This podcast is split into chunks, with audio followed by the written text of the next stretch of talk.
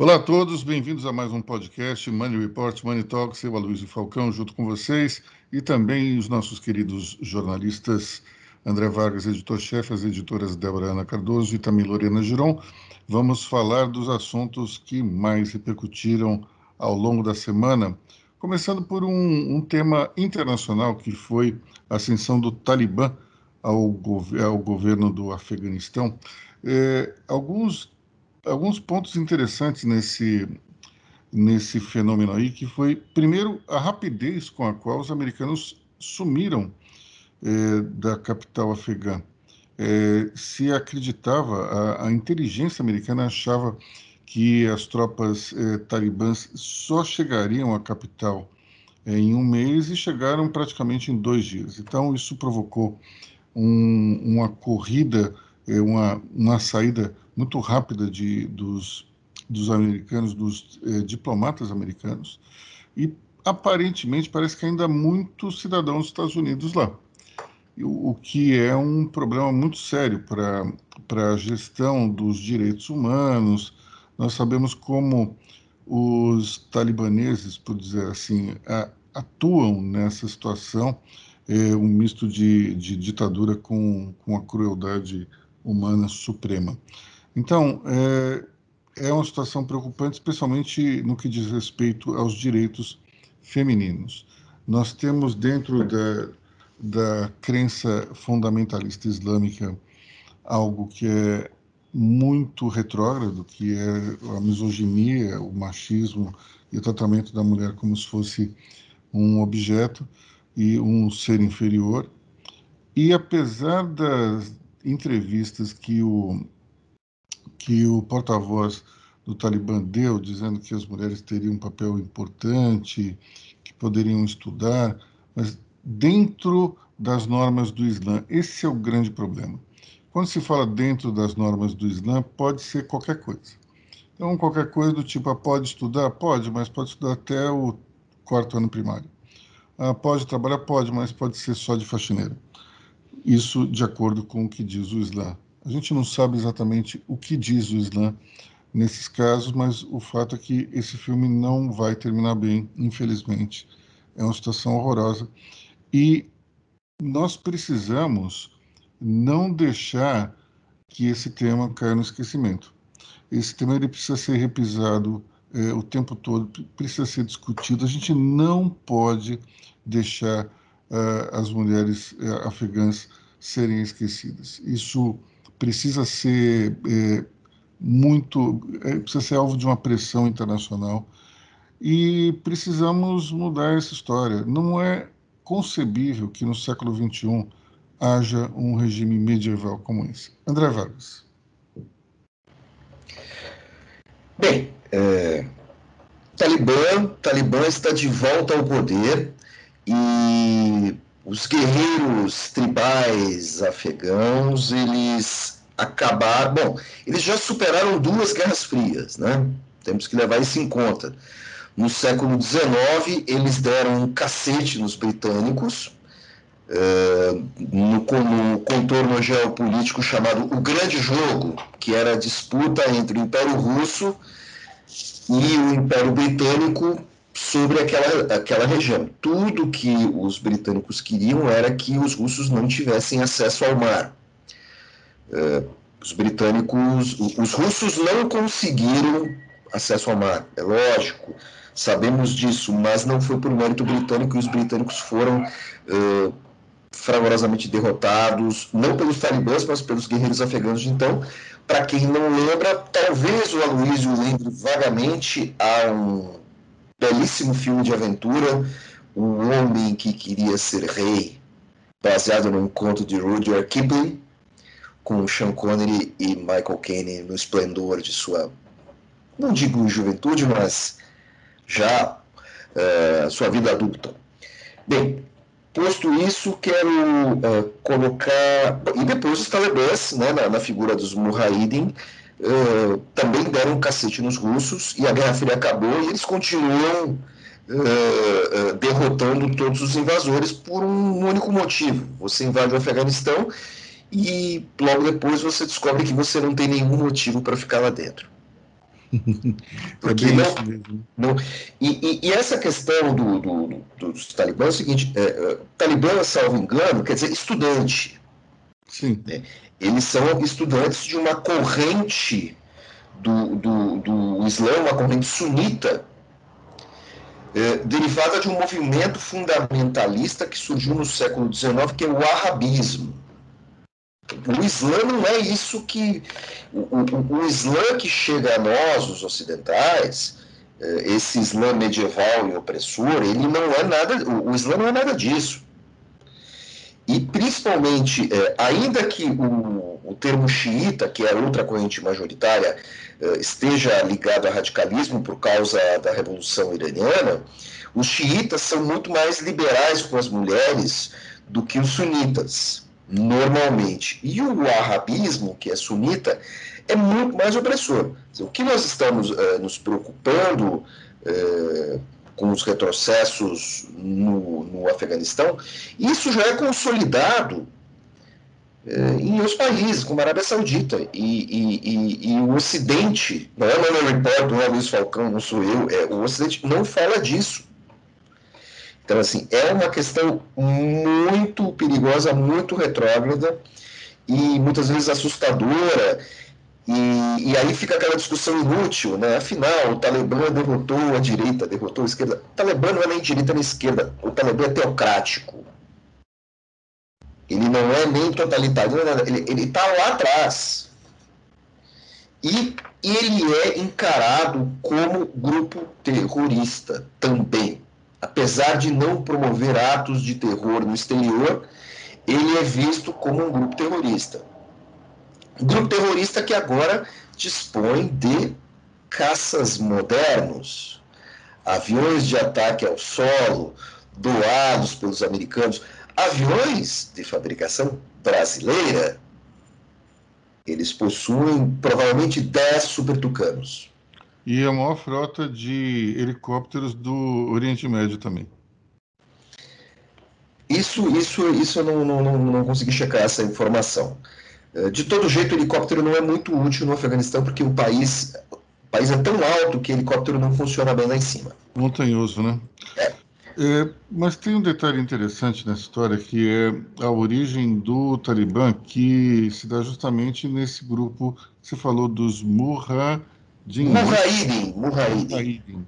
É, esse grupo é, é interessante porque os republicanos acusam os democratas de terem é, terem, digamos, estimulado a criação do Talibã e os democratas acusam os republicanos da mesma coisa. O fato é que os dois estimularam a criação do Talibã. Primeiro, Jimmy Carter eh, fez um decreto dizendo que iria, eh, iria dar uma ajuda financeira para esse grupo em, em represália à invasão da antiga União Soviética ao Afeganistão e uh, no governo seguinte, Ronald Reagan, essa ajuda foi assim aumentada de uma maneira absurda.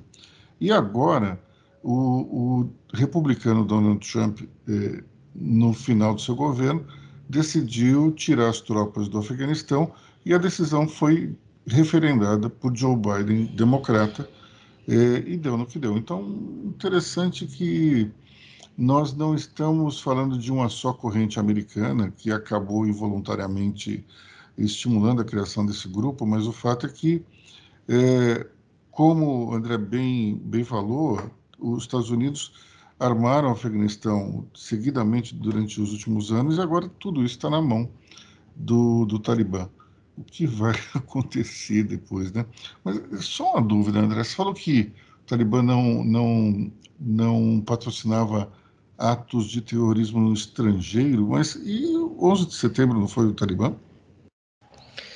O Talibã, os Talibã, eh, eles abrigaram grupos, certo? A Al-Qaeda foi parcialmente treinada dentro do Talibã.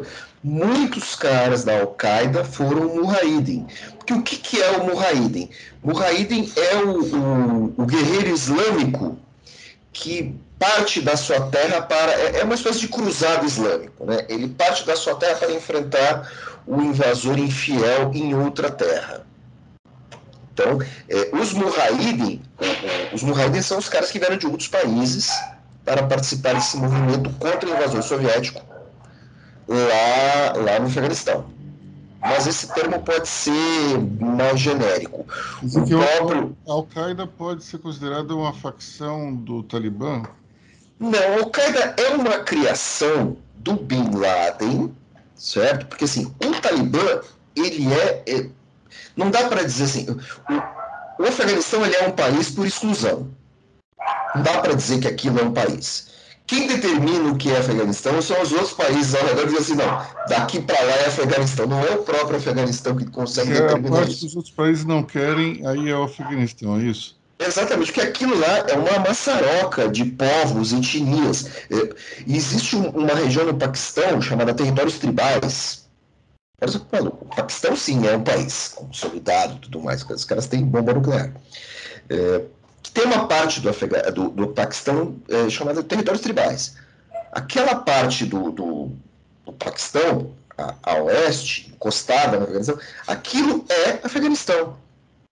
Pode ser um Afeganistão dentro do Paquistão. Então, assim, é, é, aquilo é muito complicado. E os talibãs, eles essencialmente querem controlar uh, esses povos dentro do, do, do, Afeganistão. Inclusive, existem povos xiitas. Vocês lembram do, do uh, uh, quando eles dinamitaram os Budas no sul do Afeganistão?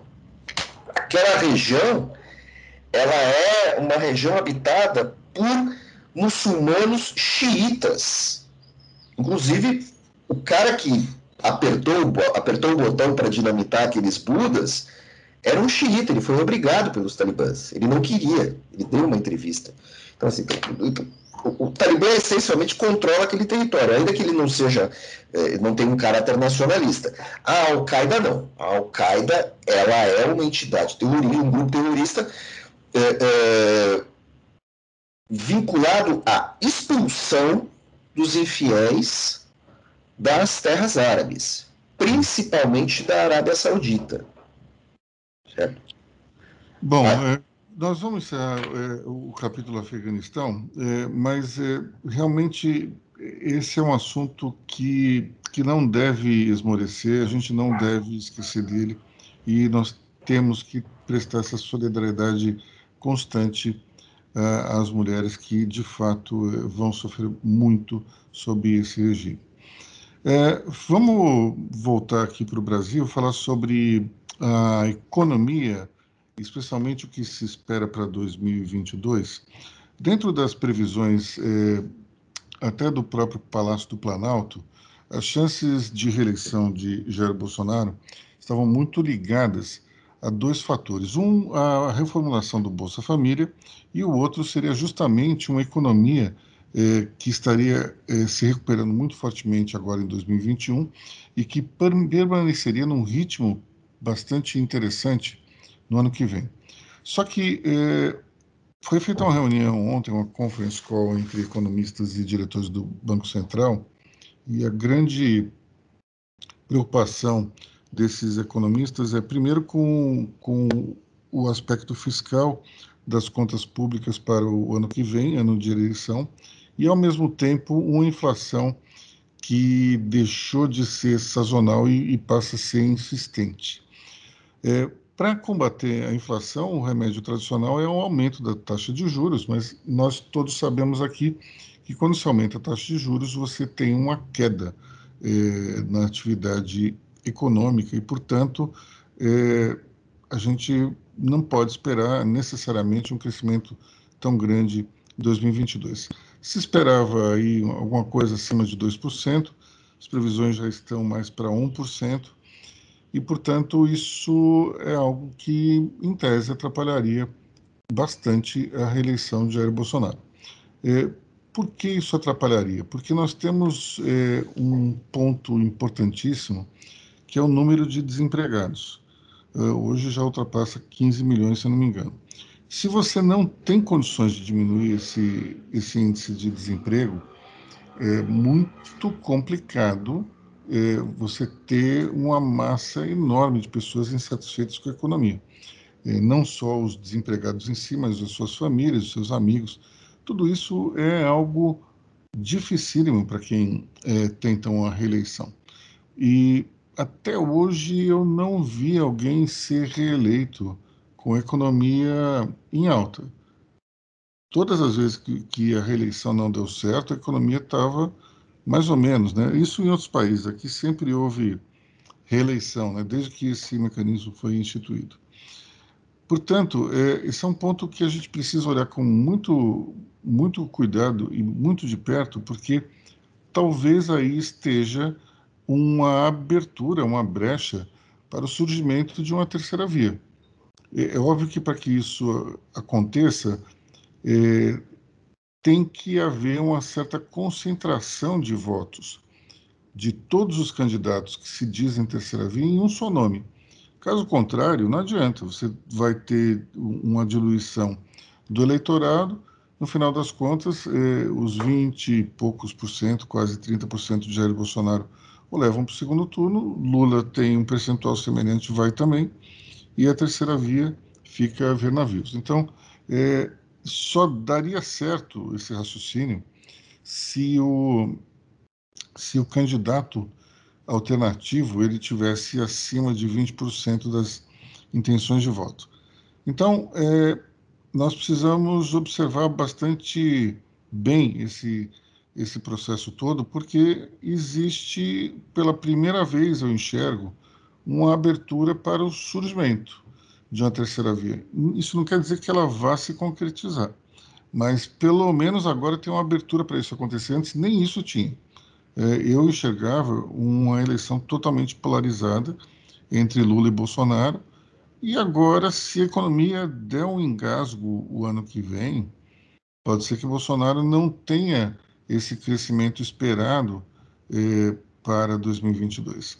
O que ele tem, com certeza, é uma base muito forte de bolsonaristas e de apoiadores do seu governo. Isso talvez esteja entre 20% e 25% dos eleitores. Agora, como é que isso, como é que esse eleitorado como um todo vai se comportar? Como é que vai ser eh, o percentual de, de aprovação ou desaprovação de Lula no ano que vem? Será que ele vai manter esse, esse número alto de intenções de votos? Talvez não. E mais ainda, como é que esses candidatos como Ciro, como João Dória, vão de fato ser avaliados pelo eleitorado? nos, nos meses aí que vão preceder as urnas. Um detalhe que eu achei interessante nas pesquisas recentes foi a inclusão do apresentador José Luiz da Atena nas enquetes. E ele, sem ter nenhum esforço, tem o mesmo percentual de João Dória, que está aí desde o início do seu governo eh, estadual, ou até né, um pouco antes, quando prefeito, já já estava muito na cara que ele era um, presiden um presidenciável, mas de uma hora para outra entra o Datena eh, nas pesquisas e tem uma votação, pelo menos uma intenção de voto muito alta. Né? Eu acho que Datena tem a mesma tem a mesma pegada do, do Luciano Huck, não vai ser candidato. Mas é interessante perceber que existe um grupo buscando um nome diferente. E é um nome que não é nenhum desses que está por aí. Então, primeiro o André, depois a Débora. É, sobre o Datena, eu quero lembrar o seguinte, né? Toda vez que uma celebridade midiática se lança, ele ganha alguma relevância. Nós vimos isso na eleição de São Paulo com o Russomano e depois desidrata. Silvio Santos também tentou, depois o sujeito começa a tomar pedrada, porque ele sai da ele sai do círculo da mídia, e ele entra num pântano que ele não tem muita mobilidade. Eu acho que é, é, esse bom desempenho do Datena inicial se dá por conta disso. É, o Datena, eu não sei qual é a capacidade de articulação do Datena. É, ainda que ele seja, ele, Datena, pessoa física, seja um cara politizado e tudo mais, ele é mesmo. É, é, não sei como é que ele vai se comportar saindo do seu ambiente natural. Outra questão, Datena é um cara que tem é, é, problemas de saúde. Eu não sei como é que ele aguentaria uma campanha circulando, caminhando, indo de um lado para o outro. Ele mesmo já, numa conversa que eu tive com ele, ele falou, olha, eu preciso sentar, eu não consigo. Ele tem, de vez em quando ele é hospitalizado, então tem essas limitações. Não sei como ele se comportaria. E o mesmo vale, lógico, o Luciano Huck tem aparentemente uma ótima saúde. Mesmo, mesmo vale para o Luciano Huck, como você disse. De todo jeito, eu creio que a próxima campanha presidencial, que é o que faz a nossa cabeça girar, ela vai ser uma campanha muito rápida. Porque todos os proponentes não querem se expor abertamente. O Lula não quer expor a sua rejeição e, se aparecer uma terceira via de fato, vai ser de novo naquela toada brasileira do país do presidente sem querer. O único presidente por, por querer nessa história aí, nem Fernando Henrique e nem a Dilma foram. Foi, foi o Lula que queria, concorreu várias vezes. Bolsonaro entrou de última hora, ganhou. E pode, se essa terceira via se consolidar, pode, podemos ter um presidente sem querer, só se ela se consolidar. Mas, mas vai ser a campanha rápida. Mas o Bolsonaro era candidato desde 2016. Ele falava por aí que naquela época as pessoas achavam que ele ia ser um Enéas da vida, né? Só que ele foi crescendo, crescendo, e aí, como você falou, na última hora ele, ele acabou eh, tendo um desempenho surpreendente e levou a eleição, mas mas ele. Eu lembro que em 2017, o filho de um amigo que mora em Campinas, ele pediu para o pai faltar a aula porque ele queria receber o Bolsonaro no aeroporto. 2017, hein? Então era... Ele foi alimentando a militância, essa militância que ele que ele alimenta todo dia. Essas barbaridades que ele fala, é, ele não está preocupado em governar está preocupado em chegar ao segundo turno. Então ele está dando tratos à bola a, ao grupo que certamente vai, provavelmente vai levar ao segundo turno. É, esse, é, esse é um ponto interessante. Né? Nós temos aqui, é, essa, por conta da reeleição, já te chamo aí, Débora, aqui. E por conta da reeleição, nós temos uma, uma ação tanto quanto perniciosa por parte dos governantes. Do meio para o final do primeiro mandato, eles só ficam pensando na reeleição. E daí, no mandato seguinte, se eles forem reeleitos, eles ficam entregando tudo aquilo que eles prometeram para ser reeleitos. Então, na prática, na prática, a gente tem dois anos de governo em oito. Porque você tem dois tentando é, se viabilizar um candidato reeleito, e depois quatro anos comprometidos por todas as promessas que você fez lá atrás. É complicadíssimo isso. Tanto é, é por isso que o segundo mandato nunca é melhor que o primeiro. Débora. Olá, ouvintes.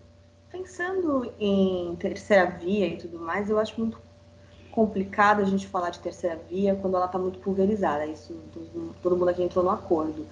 Porém, a terceira via, eu falei isso em alguns programas passados, ela vai se ela quer se viabilizar, ela tem que se viabilizar desde agora. E tem que haver aí um acordo entre os postulantes da terceira via, que é o seguinte: tudo bem, o Mandetta já vimos que não tem que não tem musculatura, então já desiste logo. Esse, esse é o ponto que eu quero chegar. Quem está vendo que não vai chegar lá, já desiste desde já e vai e vai apoiando aquele que vai mostrando que tem um pouco mais de músculo. O que não tá, o que não tá dando certo é o, o que eu pelo menos acredito, o que eu estou vendo é tá tendo uma briga de ego das terceiras vias para tentar matar um ex-presidente no peito e o presidente atual no peito, e sendo que quem está se colocando na terceira via não está conseguindo. Rodrigo Pacheco é visto ali quando Kassab ali como uma terceira via possível, que aparentemente também não está conseguindo construir isso.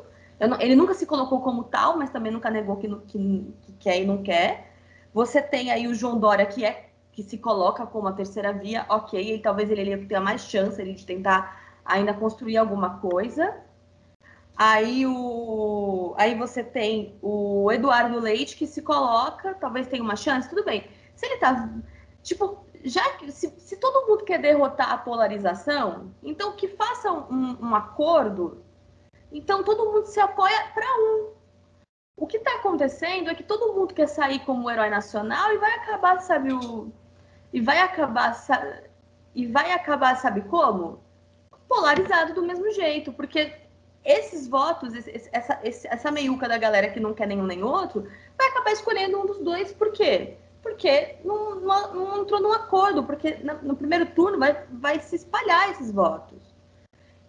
É o, que tá, é o que vai acontecer nas eleições, porque ninguém vai entrar nesse, nesse grande acordão que poderia ser um. Quem vai ser essa pessoa, ninguém sabe. O João Dória está tentando, tentando, tentando, colocou vacina, Butanvac, Coronavac, é, é, Butandória, tudo Dória, não consegue. João Dória está tentando, tentando, tentando, não consegue, então, João Dória, talvez seja bom você desistir, porque se você tem a máquina pública na mão, você tem a vacina na mão, você tem tudo na mão e não está conseguindo, então vai para a reeleição. Eu acho que vai para a reeleição. É, no caso específico do João Dória, eu diria o seguinte: ele tem uma carreira política curta Sim. e nos dois casos ele saiu de muito baixo e conseguiu vencer.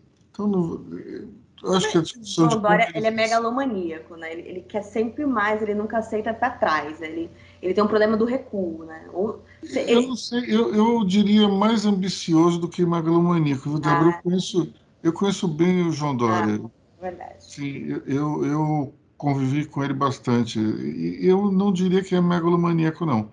É, acho que ele é ambicioso, Pode e muito ambicioso.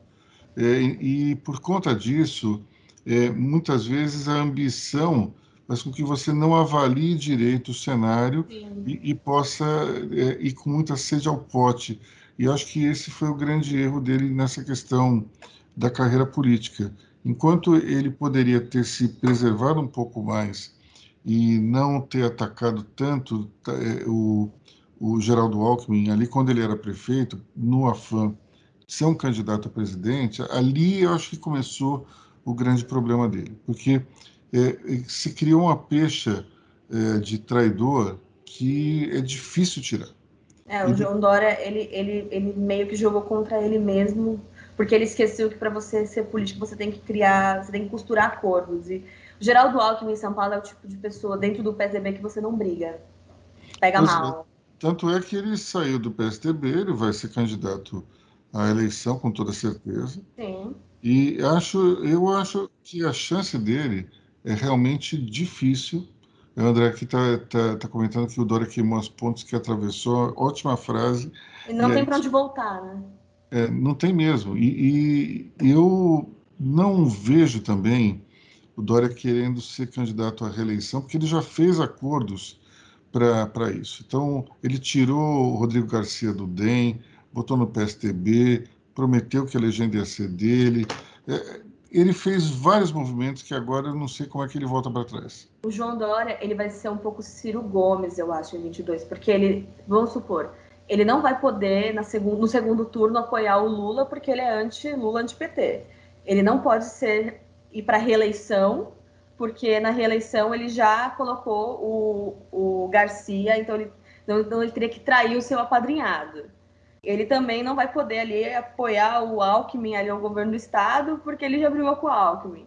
E se ele desistir, não tem para onde ir. Vai ser senador? Não sei, dependendo. Olha, então ele, ele, ele, ele, criou armadilhas para ele mesmo ali que ele não tem onde ser. E também ele não pode apoiar o Bolsonaro, porque ele já brigou com o Bolsonaro durante a pandemia. O João Dória ele vai virar o Ciro Gomes, que é eu não apoio ninguém, e vai fazer TikTok. É, vamos ver como é que vai ser essa eleição, mas eu tenho a impressão de que eh, o João Dória ele tem a única saída dele hoje é ser candidato a presidente. É. Não tem outra. Agora, acho que a chance dele de conseguir a legenda é alta.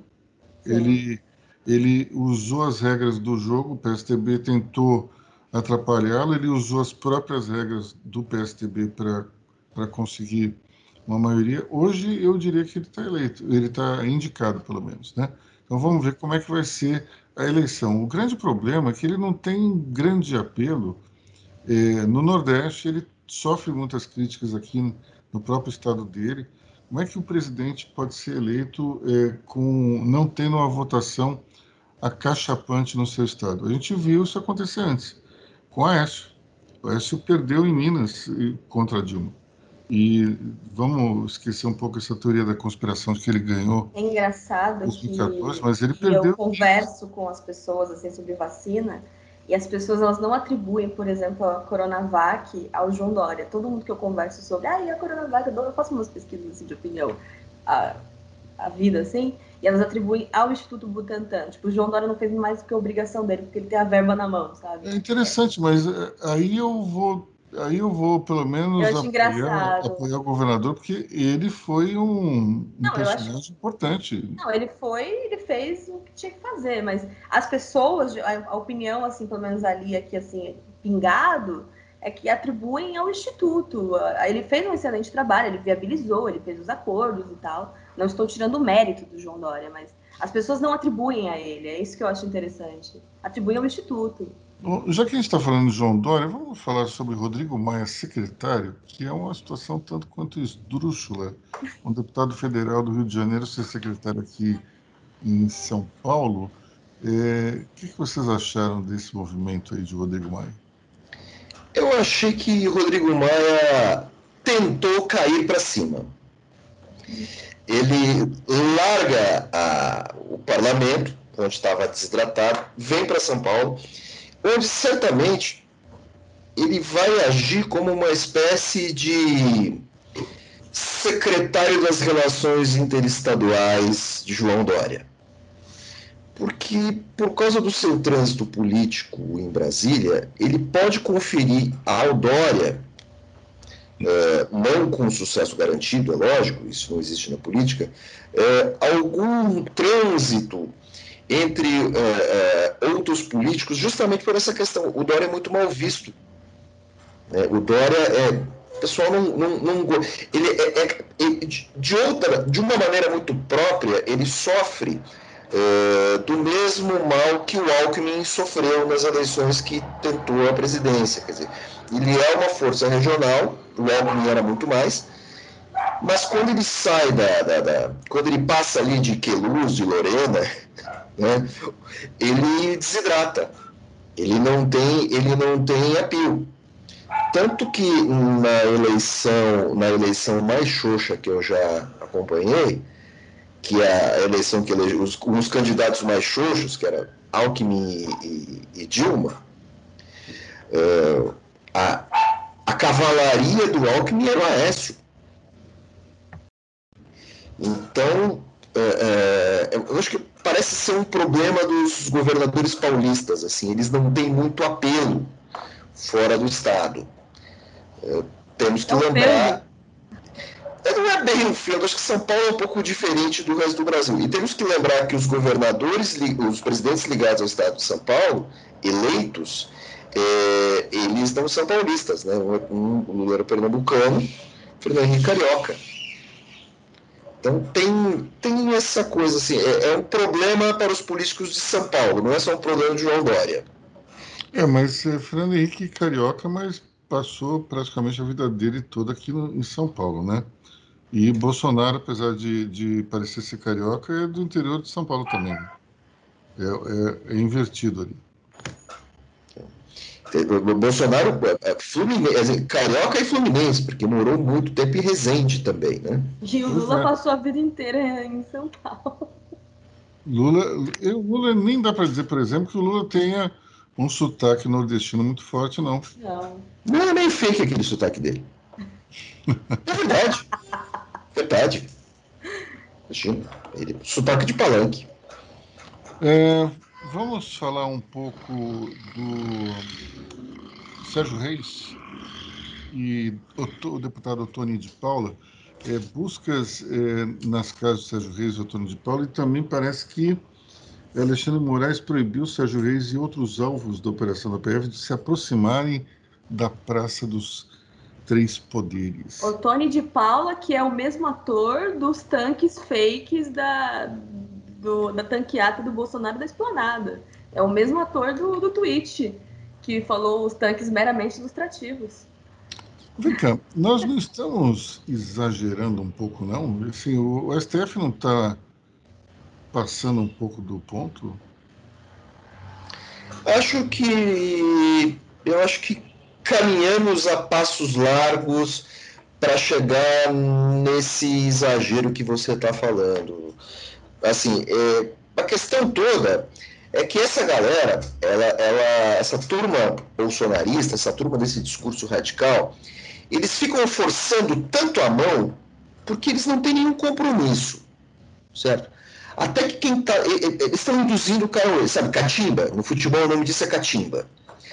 Eles ficam forçando tanto que tem uma hora que a turma que está do outro lado vai errar. O opositor vai errar. Só que se o opositor errar, no caso aí o STF, uma instituição, ele vai ser duramente cobrado disso. Enquanto que quem está provocando não tem compromisso nenhum, porque não se prejudica. Muito pelo contrário, dá tratos à bola aos seus apoiadores. É um jogo meio esquizofrênico, né? Parece final de Libertadores dos, no, nos anos 80 e 90. Mas aí eu vou, eu vou usar uma outra final de Libertadores para para uma, uma, final não, uma semifinal de Libertadores como exemplo. É, River Plate e, e, Corinthians, pode ser? E daí, e daí vem o argentino e, e toda hora fala para Emerson Sheik, eu vou te quebrar, eu vou te quebrar.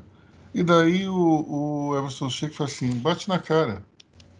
E começa a mandar beijinho pro cara. E o sujeito vai se descontrolando, e vai se descontrolando, e, vai, e o Corinthians acabou empatando aquele jogo e depois ganhando aqui em São Paulo. Então, é, eu sou adepto da, do estilo Emerson Sheik de reagir a esse tipo de catimba, entendeu?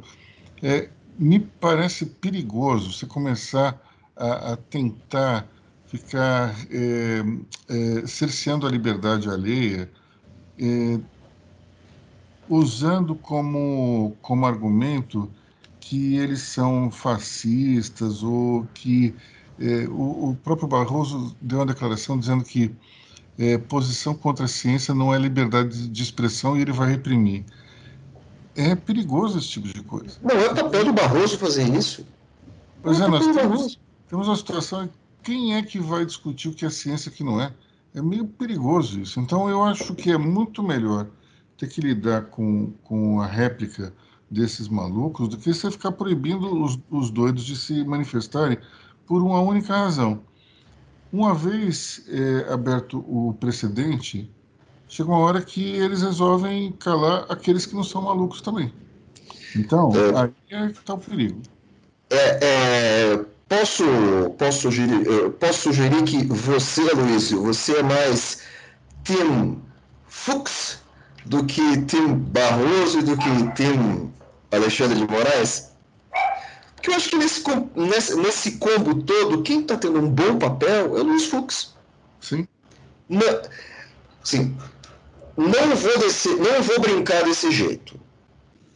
Vou continuar seguindo o meu. Eu, eu acho que nesse, em defesa das instituições, quem está fazendo um bom papel, não estou dizendo que esses caras não devam ser processados, tem que dizer o seguinte: se eles são processados, eles vão ter direito à defesa.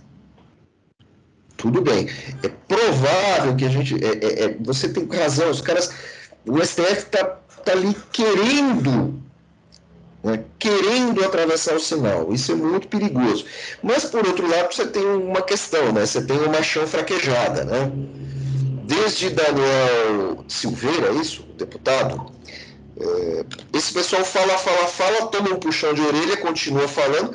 Quando recebe o processo, ninguém quer ser mártir. Todo mundo recua. Ninguém quer ser Zé Dirceu nessa brincadeira, né? Zé Dirceu foi lá, foi processado, pegou cana. O próprio Roberto Jefferson disse: olha, José Dirceu não vai entregar ninguém, não vai fazer nada, vai pagar a pena, vai sair vai levar a vida. E essa turma aí recua. Fala, fala, fala, chega lá, não vem recua. Diga, Débora. A única coisa, assim, que a gente também tem que observar é que uma coisa é o Sérgio Reis, que é um cantor e tal, enfim, ele, vai, ele não tem foro, então acho que ele vai ter, talvez, aí arcar com uns processos um pouco mais pesados, porque ele pode ser preso, não sei como é que vai ser esse processo dele, mas no caso do Antônio de Paula, assim como o Daniel Silveira, eles, eles são pessoas que ocupam cargos parlamentares, são pessoas eleitas. E essas pessoas não podem também falar contra a democracia. Então, existe também uma responsabilidade. Eu acho que o STF Sim. cobrar dessas pessoas responsabilidade, essas pessoas não podem pedir o fechamento do, do Congresso, o fechamento do STF, falar contra os ministros e a Suprema Corte, ocupando o cargo que ocupa, sendo eleito, tendo eleitores. A gente também, como sociedade, mesmo os eleitores dessas pessoas, tem que também colocar um freio. Olha, você, você não está no boteco da esquina. Você não é o Otônio de Paula que está sentado ali na esquina falando que odeia o, o ministro Alexandre de Moraes. Não, você é um deputado eleito que vai ao plenário da Câmara, que vota, que, que decide, o, que ajuda a decidir pautas importantes que mexem com a vida de todo mundo. Se essa pessoa também não tem, não é responsabilizada, então a gente também vai partir para uma baderna institucional, que já estamos. Acho que falando, também tem falando, limite aí. Falando em baderna institucional, eu queria, queria atentar para um detalhe bizarro é, daquele discurso de Sérgio Reis, que me pareceu que naquele momento tinha esquecido que não era mais deputado. Sim. Sérgio uh, Reis é ex-deputado. É, ele, é, ele esqueceu que ele é ex-deputado. A questão é o seguinte: ele falava de uma vindoura greve dos caminhoneiros que iria paralisar o Brasil. É preciso lembrar o seguinte, e que teria apoio do agronegócio. Meu amigo, se tem uma coisa que o agro jamais vai apoiar, é greve. Greve no setor de infraestrutura e transporte. Jamais. Gente, pelo amor de Deus, o agro vai apoiar uma greve de estivadores?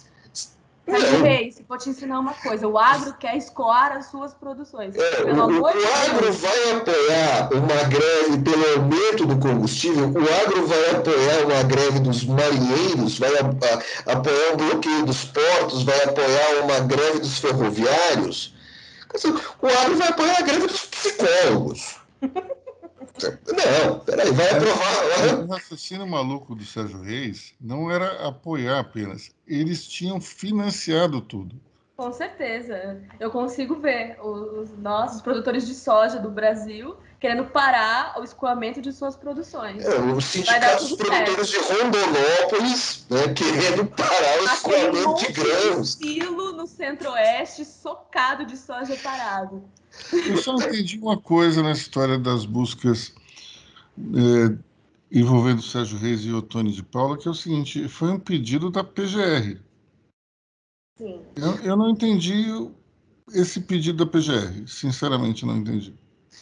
Ah, assim, pelo menos a PGR está fazendo alguma coisa, né? Não, porque se fosse um pedido da PF, ok, entenderia. Mas o que, que a PGR foi fazer junto ao STF pedindo essa busca e apreensão? A PGR pode fazer isso. A PGR pode. Não, eu sei. Eu sei que ela pode. Eu só estou perguntando por que, que ela fez isso. Não entendi. A PGR, hoje, ela está muito mais para os tempos de engavetador geral do que de procurador geral, concorda comigo? Com certeza, inclusive eu acho que está num nível assim que superou o, o, o, primeiro engavetador geral da República. Então, assim, agora... como é que a PGR, dentro dessa gestão, vai lá e pede uma busca e apreensão eh, junto a um deputado da base aliada, não é só da base aliada, é de um grande defensor do presidente, e é do Sérgio Reis, que é alinhado Talvez a, talvez a PGR esteja querendo mostrar serviço, já que o PGR queria, sabemos que o PGR queria virar ministro do STF. Não não, né? Queria não, quer, né? Quer, Já né? Então, assim, está fazendo campanha. Talvez, talvez tenha uma movimentação política aí, já que ele tem algum apoio. É, isso está nos bastidores da política, isso a gente não pode responder vamos aqui. Lá. Então, o pessoal de carreira da PGR se revolta com o aspecto chapa branca e vamos, vamos lá é, fazer uma busca no Sérgio Reis, no Otônio. Ok.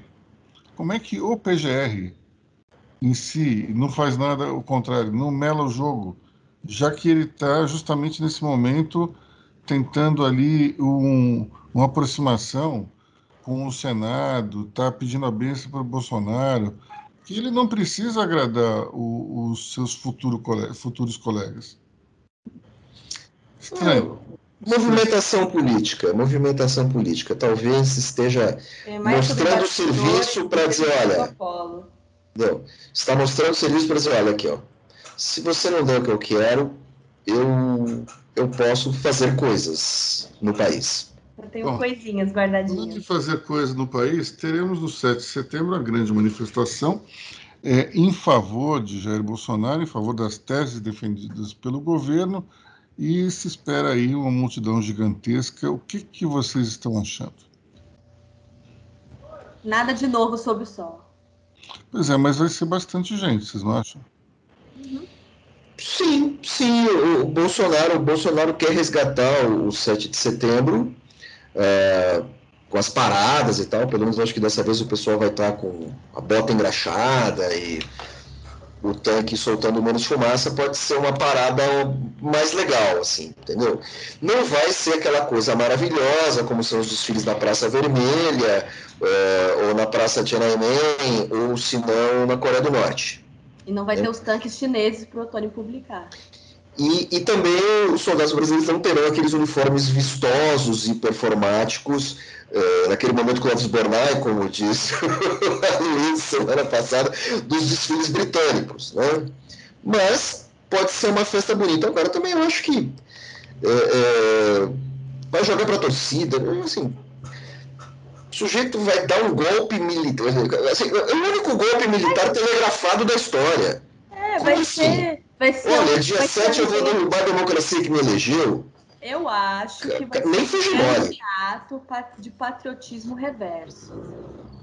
Como é que é, Débora? Um ato de patriotismo reverso, porque o patriotismo reverso é você dar um golpe de Estado. Se você é patriota, você não dá um golpe no próprio Estado. Você mantém as estruturas democráticas.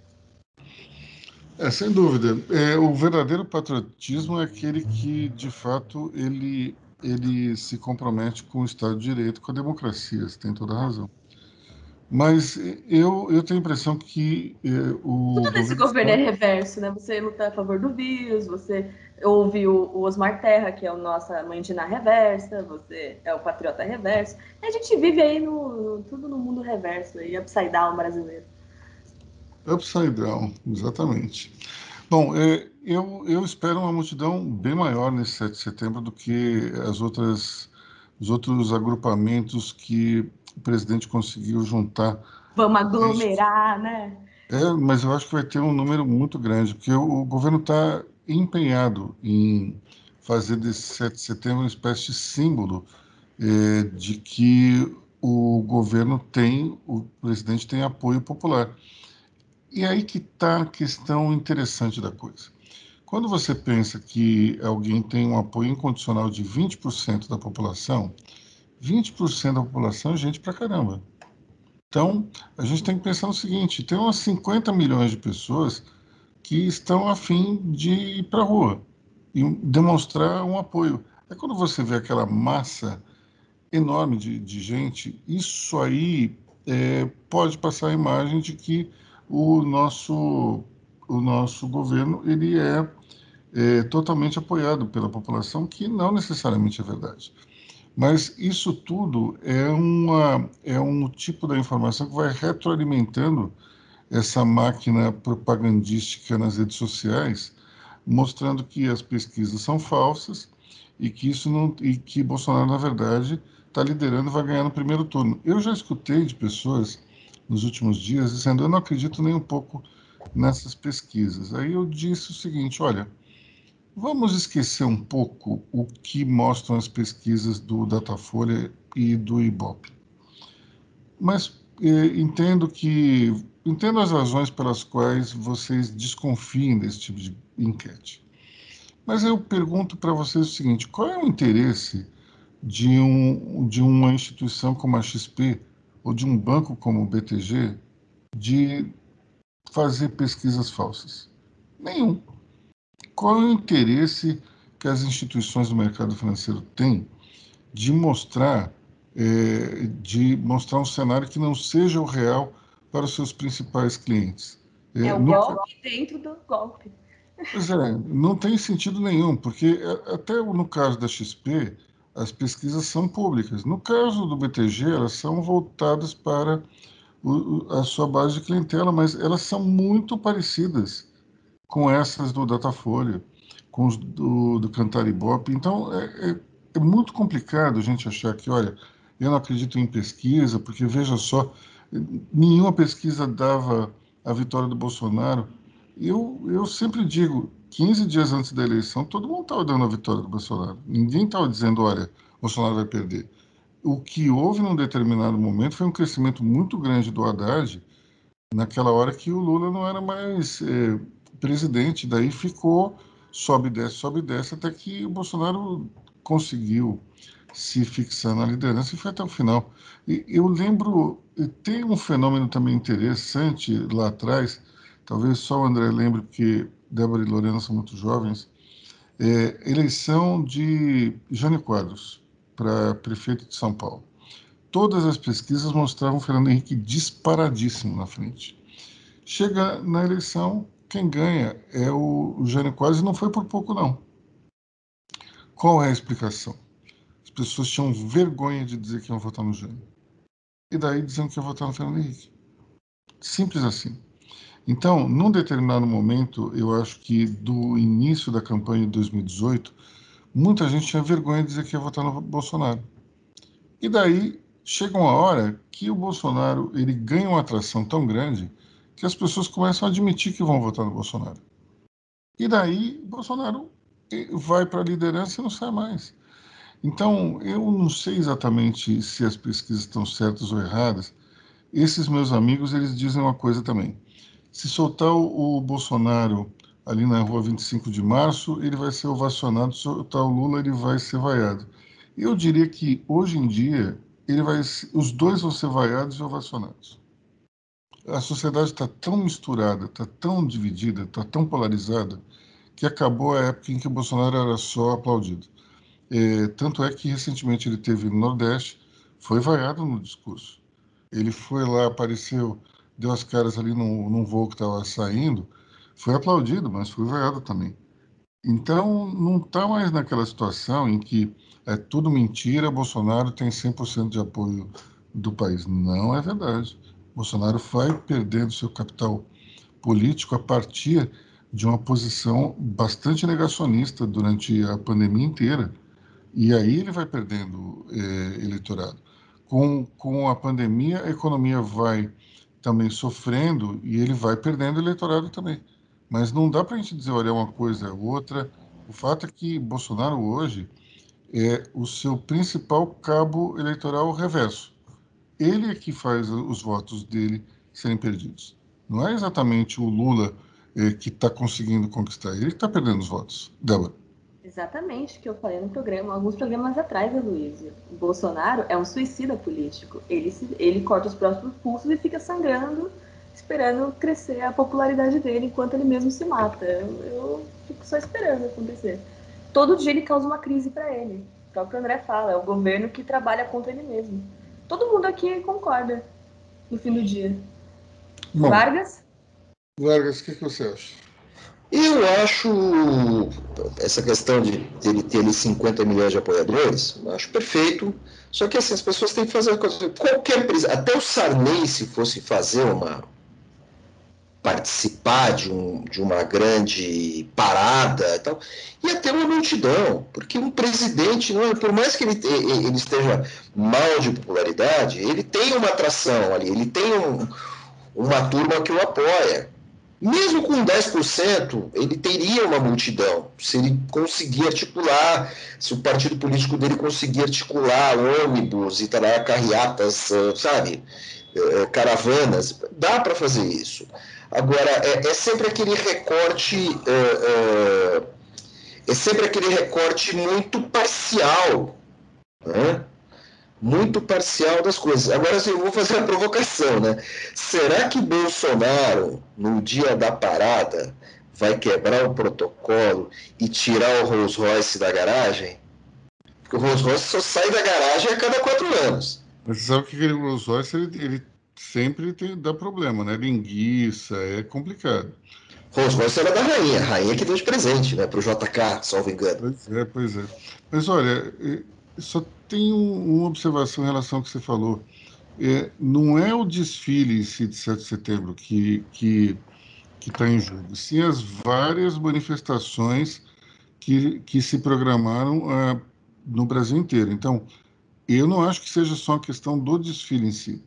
Eu acho que ele vai juntar muita gente nessas, nessas manifestações aí. Um monte de motoqueiro.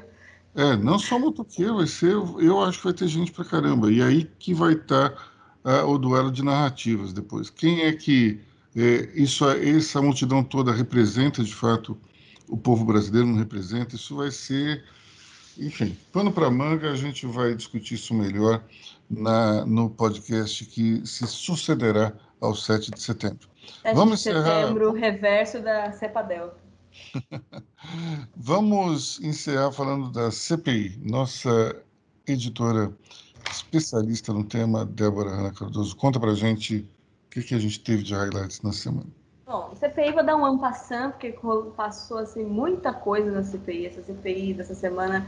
Duas foram importantes. Se na semana passada o Ricardo Barros foi o nosso showman, essa semana tivemos o auditor do TCU num, numa sessão que morre nela mesma porque o mais importante dessa, dessa sessão foi o fato de que o Bolsonaro recebeu aí um, um pré-estudo da, do de um auditor da TCU, da, do, do, TCU, que é o.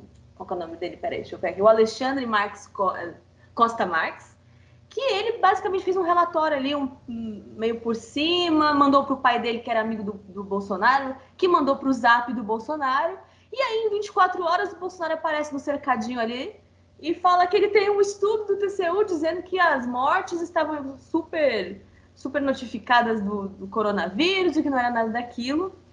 Qual que é a importância desse depoimento? A parte mais importante do depoimento não é nem o relatório, nem o depoente, mas sim a irresponsabilidade do presidente Jair Bolsonaro de colocar a público uma informação que ele nem sabia se estava correta ou não, de um relatório que já tinha, já tinha sido considerado irrelevante e responsabilidade do auditor da CPI de passar um relatório que não era oficial do TCU ao pai que era amigo do presidente. Esse, é, esse depoimento ele, ele mostra aí como o WhatsApp ele pode ser prejudicial. Os tios do Zap, tomem cuidado. Para quem vocês passam as informações de vocês, verifiquem. Porque ele pode chegar no presidente Jair Bolsonaro e parar lá no cercadinho e parar na CPI. Tá vendo? Você pode ter seus sigilos quebrados. Outro depoimento importante foi o depoimento, e esse realmente é o depoimento da semana, que é o depoimento que, se do Ricardo Barros estava sendo esperado por todo mundo, da Precisa, então, precisávamos.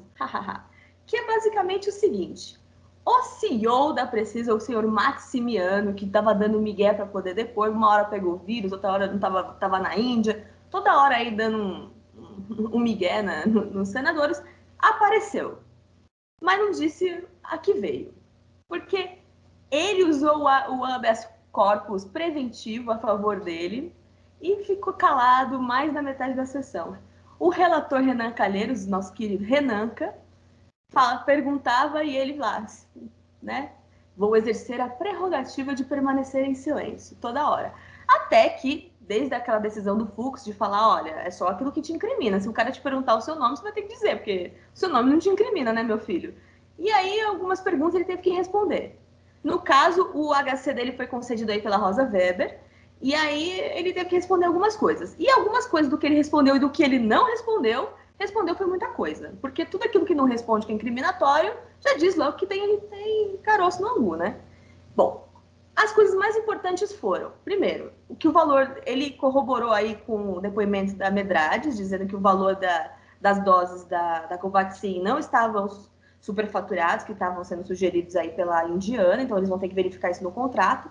Detalhe, a CPI só tem acesso ao contrato da Precisa com o Ministério. O contrato entre as privadas, ou seja, entre a Indiana e a Precisa, a CPI não tem acesso ainda, eles não conseguiram. Segundo, o, o presidente da comissão, os, o Maraziz, ele não, ele perguntou, e os 45 milhões de dólares que iam lá para offshore? E aí, para que, que ia fazer desse dinheiro? E aí, né? Que é aquela evasão fiscal lá apontada lá pelo Gereissati, lá na CPI da Medrade. E aí ele falou, vou ficar em silêncio. E aí isso vai para os autos da CPI lá, lá para o relatório final, porque se essa informação é incriminatória, então tem alguma coisa errada. Outra coisa importante, ele afirmou que a emenda apresentada pelo Barros na MP lá das vacinas, que tirava o processo de licitação da aquisição, ele disse praticamente que isso ajudou ele a, a meio que trazer, a facilitar a compra da vacina para cá. E que isso ajudaria qualquer empresa que se propusesse a trazer vacinas. Entretanto, ele também disse que conhecia o deputado Ricardo Barros, até aí tudo bem. Mas que isso nunca ajudou ele em nada. Porém, uma ata da reunião lá do Ministério mostra que ele meio que pressionou um pouco, sugerindo de forma assim, aí, acrescenta uma emenda aí para acrescentar a reguladora indiana lá na, naquela MP lá das vacinas, porque na MP original, a MP 1126 de 2021, dizia o seguinte: só as reguladoras japonesa, europeia, chinesa e do Reino Unido poderiam meio que ter as, as vacinas aprovadas nesses países teriam essa prerrogativa de, de ser exportadas os imunizantes para cá sem a licitação. Ele falou assim, acrescenta a indiana também, não tem problema não. E aí o, o Barros apresenta uma emenda que é a 117. Depois, depois dessa reunião. E aí isso beneficia Precisa. Por isso que facilita a importação da vacina para cá para poder ser aprovado pela Anvisa. Então, tudo isso meio que corrobora aí para meio que prejudicar um pouco a vida do Ricardo Barros, que vai ter que dar umas explicações. Mas ele não vai ter mais seu depoimento marcado. Foi cancelado, porque os senadores falaram que ele não contribui em nada.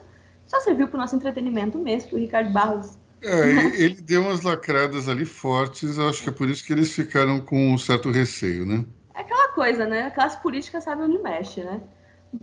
Eu, mas eu acho que o depoimento do da Precisa, ou do CEO da Precisa, ele é muito mais útil contra o Ricardo Barros do que o depoimento do Ricardo Barros, que sabe se safar da própria classe que pertence. Uhum.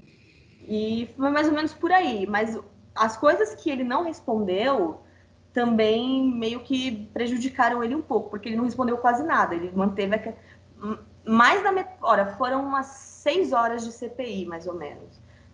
Mais da metade do tempo ele ficou em silêncio. Então, você vê que, a, que o senhor Maximiano aí é bem comprometido com as coisas. Assim, uma pessoa que fica muito em silêncio, muito incriminatório esse rapaz. Verdade. Bom, eu vou encerrar o nosso podcast fazendo um comentário sobre a CPI, que é o seguinte. É, no fundo, no fundo, é, nós percebemos que o objetivo do senador Renan Calheiros é criar uma ligação entre alguns personagens que estão ali na, na CPI e o senador Flávio Bolsonaro, ou então o próprio Bolsonaro. É, em função disso, se tenta absolutamente tudo e não necessariamente você vai encontrar uma ligação entre a maioria de, dessas pessoas que estão entrando no alvo da CPI e a família do presidente. Então, é, ontem mesmo, os senadores pediram é, um se não me engano, umas 20 pessoas entraram ali para é, para saber exatamente quem é, esses personagens visitaram dentro do Congresso. Eu acho que vai ser um tiro na água. Vão lá, vão, vão descobrir que nenhum foi visitar o Flávio Bolsonaro, então se um ou outro foi, vai ser muito. E vai ser divertido porque é, haverá surpresas tem uma pessoa, por exemplo, que eles têm certeza que foi visitar o Flávio Bolsonaro e essa pessoa foi visitar o Rodrigo Maia. Então vai ser muito divertido se enxergar ali na hora H eh, o, o, o, a lista dos parlamentares visitados. Eu acho que a CPI agora ela tem que começar já a fechar o cerco e caminhar para o final, para não ir para sempre em depoimentos infinitos, em tese, Porque... dia 15 é, é, é, a data que eles estão mirando, né? É, tá, tá mirando para o dia 15, mas eu acho que deveria já encerrar antes. Porque eu acho que já não. Porque se continuar estendendo mais, esse relatório não vai ter fim, esse relatório vai ficar tão grande, tão grande, que eu acho que vai, ele vai acabar perdendo o foco do que ele está procurando. Porque é, você tem é. o caso da VAT, você tem o caso aí da, do charlatanismo, você vai ter o caso da cloroquina, você vai ter o caso da precisa, você tem muitas linhas aí. Bom, nós, temos, nós entramos numa linha ali do, do, da CPI que parece o Big Brother quando só fica gente bacana no final, né? Daí fica chato, né? Tô, não estou dizendo que só tem gente bacana na CPI, não é isso. É que perde a graça quando só tem gente bacana no Big Brother. No caso do, do da CPI, não é gente bacana, é o habeas corpus que faz tudo mudar. Porque daí a pessoa não fala nada. Aí fica chato, né? O habeas corpus foi legal quando foi o primeiro. Agora já não, esse recurso já, já perdeu a graça. Ele dá mais trabalho para a gente que cobre. É, embora é interessante, é, o, quando a pessoa fica quieta em relação a um determinado assunto, você desconfia que tem alguma coisa errada ali. Porém, você não sabe exatamente o que, que é que está errado, né? E daí isso retroalimenta as investigações. Porque, afinal de contas, você fala, opa, se aquele não falou nada, aqui tem um, algum dente de coelho. O verdadeiro esperto, o que, que ele faz?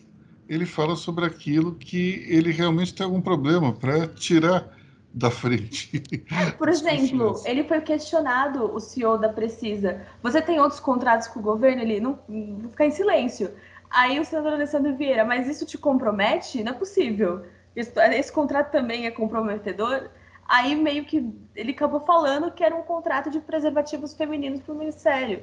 Aí ele Aí todo mundo ficou pra cara dele, tipo, o que, que isso te compromete, sabe? Será que coisas... com vergonha de falar isso? Eu acho que sim. Eu... Eram umas coisas meio idiotas, assim. Eu não sei que esse cara devia estar com tanto medo que ele não queria falar sobre nada. Daqui a pouco ele nem falava que o nome dele era Maximiano.